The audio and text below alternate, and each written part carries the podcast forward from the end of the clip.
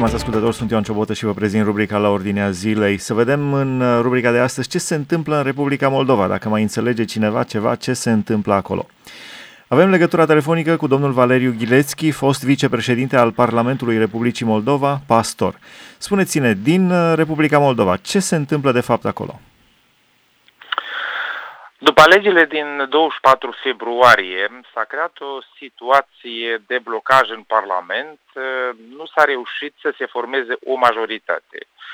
Trei partide în linii mari au luat cam în jur de 30% din numărul de mandate din Parlament, dar, așa cum spuneau, nu, am reu- nu au reușit să formeze o majoritate. Constituția Republicii Moldova spune că majoritatea, de fapt guvernul, trebuie format uh, timp de trei luni de zile. Dacă în această perioadă nu se reușește formarea guvernului, Parlamentul urmează să fie dizolvat. Uh, Până vineri s-a tot încercat formarea acestei majorități. Vineri după amiază, președintele țării Igor Dodon a spus că cel mai probabil Parlamentul va fi dizolvat pentru că nu s-a reușit formarea unei majorități și formarea guvernului. La scurt timp după declarația președintelui Dodon a ieșit o decizie a Curții Constituționale care a spus că de fapt trei luni de zile înseamnă 90 de zile, ceea ce însemna că vineri la ora 12 noaptea uh, expira acest termen de 3 luni de zile. Uh, dimineața, președintele Dodon a ieșit cu o declarație și a spus că este o interpretare greșită a Constituției. De fapt, uh, trei luni de zile expiră astăzi 8 iunie și nu ieri 7 iunie și în acest fel ei au purces împreună cu blocul acum la uh, formarea unui guvern. Deci guvernul a fost format de către Partidul Socialiștilor și blocul acum, condus de doamna Maia Sandu și domnul Andrei Năstase. Uh, Partidul Democrat a contestat acest lucru, Curtea Constituțională a invalidat formarea acestui guvern și ne-am trezit cu o dualitate a puterii. Avem un guvern care a fost votat sâmbătă în Parlament, avem o decizie a Curții Constituționale care spune că acest vot a fost neconstituțional, avem Partidul Democrat care consideră că ar trebui să ne conducem de decizia Curții Constituționale și, așa cum spuneam, ne-am trezit cu o dualitate a puterii. Avem un guvern în demisie, un prim-ministru în exercițiu și avem un prim-ministru votat în Parlament care este doamna Maia Sandu și iată s-a creat această criză uh, și nu se vede la ora actuală care este ieșirea din ea.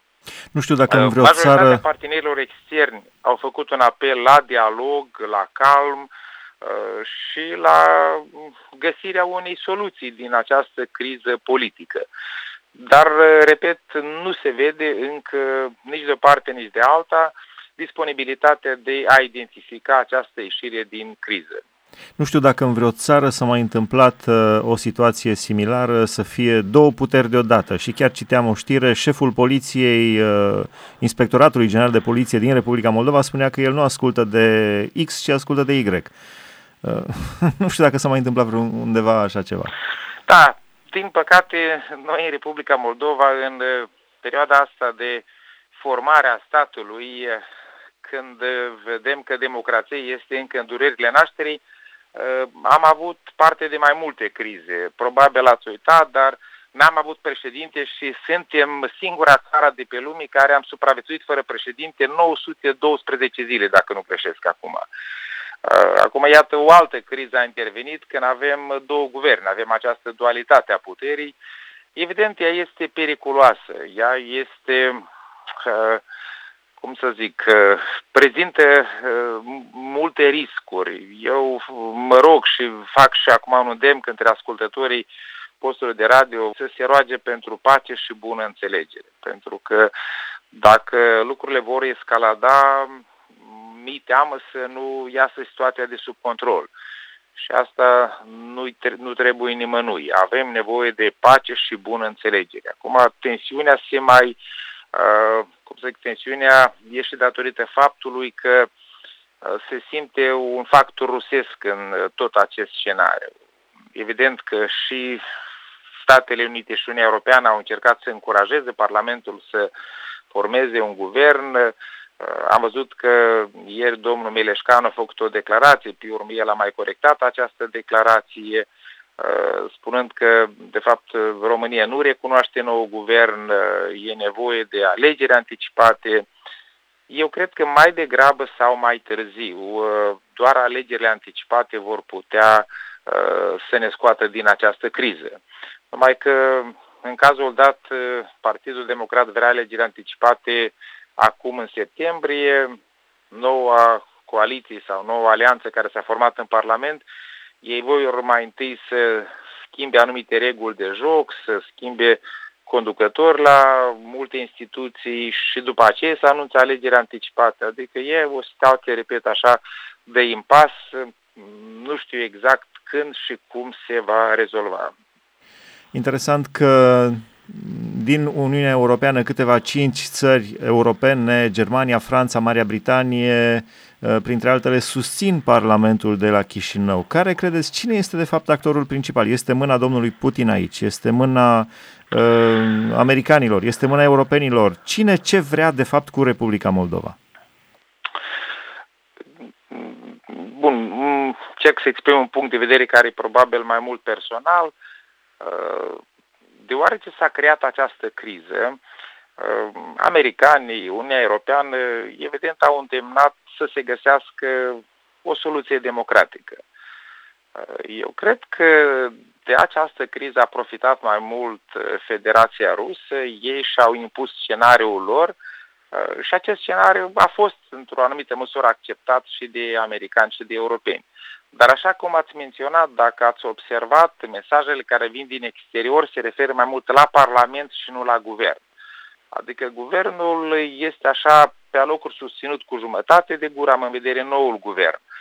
Toți consideră că Parlamentul ales în 24 februarie ar trebui să găsească soluția la această criză. Deci cele cinci țări pe care le-ați menționat, OSCE, NATO, americanii, toți fac referință la alegerile din 24 februarie, precum că au fost alegeri corecte, ceea ce înseamnă că acest Parlament este unul reprezentativ și în Parlament forțele politice ar trebui să găsească o soluție de ieșire din această criză. Am văzut chiar președintele Rusiei, Vladimir Putin, probabil, Chiar președintele Rusiei, Vladimir Putin, uh, recunoaște guvernul Maia Sandu. Nu știe nimeni ce să mai înțeleagă. Uh, da, se pare că doar Federația Rusă, așa cumva, în mod deschis a recunoscut acest guvern. Uniunea Europeană a emis și ea un comunicat prin care, așa voalat, tot a recunoscut, spunând că uh, ia notă de această decizie a Parlamentului și este deschisă să colaboreze cu guvernul care a fost votat. Uh, deci e un pic mai mult decât au spus americanii, decât au spus cele cinci țări, decât a spus România. Uh, mesajele sunt, dar totuși, vedeți, uh, așa vagi, evazive, rezervate, pentru că e criză în țară și probabil occidentalii nu ar vrea nici ei să intervină, pentru că un cuvânt cheie care l-au folosit americanii au zis această soluție trebuie să fie găsită de către forțele politice fără amestec dând de înțeles că există un amestec sau cel puțin se simte că este un amestec. Acum, iarăși, urmează să vedem cum actorii politici vor uh, găsi această ieșire din criza în care ne-am pomenit. Acum, Republica Moldova, din punct de vedere geostrategic, nu înseamnă foarte mult. Din punct de vedere a resurselor de petrol, resurse de energie. Din nou, nu, nu știu să fie Republica Moldova producător de petrol. Uh, care ar fi totuși interesul acolo? Doar așa o, un alt, o altă transnistrie, un conflict înghețat care să dureze la nesfârșit? Cine ce ar putea uh, câștiga? Depinde, depinde de cine vorbim, pentru că Federația Rusă are un interes strategic să-și mențină prezența militară în Republica Moldova, având în vedere că România este o țară NATO, având în vedere că România este în Uniunea Europeană. Deci, pentru Federația Rusă, având în vedere și conflictul pe care îl are Federația Rusă cu Ucraina, prezența militară în Republica Moldova este extrem de importantă. Pentru Uniunea Europeană, pentru Statele Unite, este important ca la frontiera uh, NATO, frontiera Uniunii Europene, să fie totuși un stat democratic, un stat care e bazat pe buchea legii, uh, stat de drept, stat unde se respecte libertățile fundamentale ale omului și nu știu care interes e mai mare. S-ar putea ca cel militar geostrategic să fie mai important decât cel de ordin general, cum ar fi democrația și statul de drept. Deci aici e probabil, acestea ar fi prioritățile și interesele legate de Republica Moldova astăzi. Le este teamă cetățenilor din Republica Moldova de posibilitatea izbucnirii unor violențe incontrolabile? Sper să nu se ajungă la așa ceva, Doamne ferește. O anumită teamă este și de asta de aceea am făcut apel și îl mai fac încă o dată să ne rugăm pentru înțelepciune, pentru rațiune ca să uh, nu se deraieze, să nu se ajungă la violență, adică să ne rugăm pentru pace. Deci să ne rugăm pentru pace mi se pare un lucru extrem de important. Pe de altă parte, așa am fost ieri în centrul orașului, lumea pare liniștită, adică ei consideră că e un conflict al politicienilor, ei au adus țara în criză, ei să o scoată din criză. Uh, după evenimentele din aprilie 2009, după dezamăgirile care au urmat după aprilie 2009, impresia mea este că lumea nu se prea lasă atrasă în aceste uh, dispute politice care au loc între actorii politici din Parlament astăzi. Pentru, Dar, pentru ascultătorii care nu mai știu 2009, o teamă, ce s-a întâmplat în 2009 cum? pentru ascultătorii care nu mai știu? Păi în 2009, după alegerile din 5 uh, aprilie, pe 7 aprilie au fost uh, proteste mari, proteste care s-au tirat cu violență, a fost distrusă clădirea Parlamentului, clădirea președinției, a fost uh, declarată stare de urgență, apoi a fost alegeri parlamentare anticipate și s-a considerat o revoluție Twitter, așa îi spunea atunci. Și această revoluție Twitter, evident, a avut așteptări, adică cei care au susținut-o, după aceea au fost uh, mai multe scandaluri.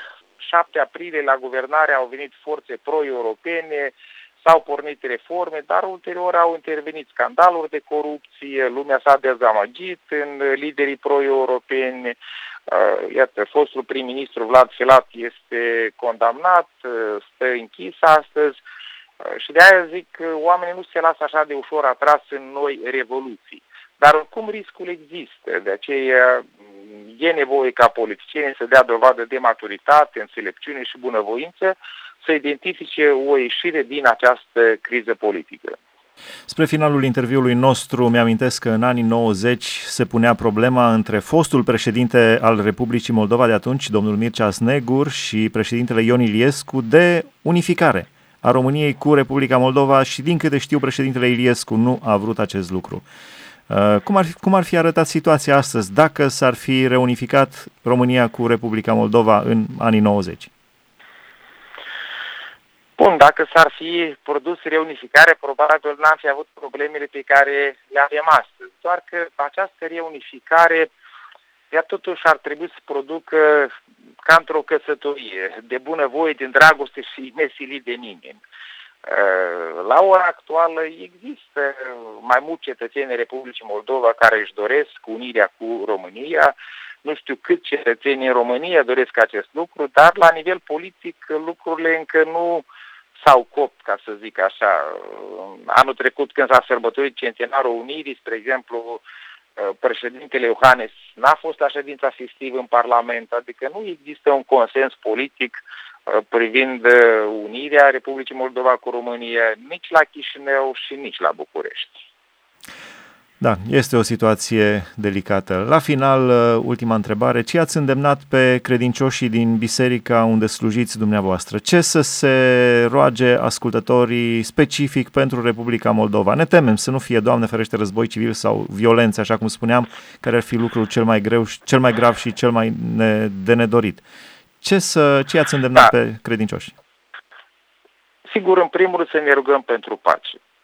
Să ne rugăm pentru înțelepciune, special înțelepciune pentru cei de care depinde această ieșire din criză, ca Dumnezeu să le dea călăuzire, să găsească soluția, să ne rugăm pentru libertate, în special pentru libertatea predicării Evangheliei uh, și dacă vor fi noi alegeri, sigur am vrea ca Dumnezeu să ne călăuzească să alegem lideri, politicieni care să conducă țara mai bine decât este condusă la ora actuală. Dumnezeu să lucreze. La final aș vrea să vă rog să venim cu o rugăciune înaintea lui Dumnezeu, să veniți cu o rugăciune înaintea lui Dumnezeu pentru Republica Moldova, pentru România, pentru situația de aici din zonă. Uh, Dumnezeu să nu îngăduie niciun fel de tulburare, să fie oamenii să-L caute pe Dumnezeu și să se apropie de Dumnezeu în pace și în liniște. V-aș ruga să înălțați o rugăciune către Dumnezeu. Doamne Tatăl nostru care ești în ceruri, venim la tine în momentele acestea, în momente de criză pentru Republica Moldova, momente și de tulburare în lume în general. Doamne, te rugăm ca Tu să dai pace. Binecuvintează, Doamne, țara cu pace, binecuvintează și România și Republica Moldova cu multă pace. Binecuvintează-ne și cu libertatea predicării Evangheliei, Doamne, în momentele acestea de criză, ajută-ne să ne îndreptăm mai mult privirea spre Tine. Știm că Tu ești în controlul istoriei, Tu ești în controlul acestei crize. Nu îngădui, Doamne, ca ea să deraieze într-o ciocnire violentă, de mai multă bunăvoință și bună înțelegere între oameni și între liderii politici. Binecuvântă-ne ca să găsim ieșirea din această criză. Îndreaptă-ne, Doamne, privirea spre tine. Binecuvântă-ne tu și noi îți mulțumim, Tată, în numele lui Iisus Hristos. Amin. Amin, mulțumim frumos, stimați ascultători, am avut legătura telefonică în Republica Moldova cu pastorul Valeriu Ghilețchi, fost vicepreședinte al Parlamentului Republicii Moldova. Am discutat despre situația confuză, neclară, situația care se află în ceață acum în Republica Moldova. Aici se încheie rubrica la Ordinea Zilei, sunt Ioan Ciobotă, vă mulțumesc pentru atenție, Dumnezeu să vă binecuvânteze!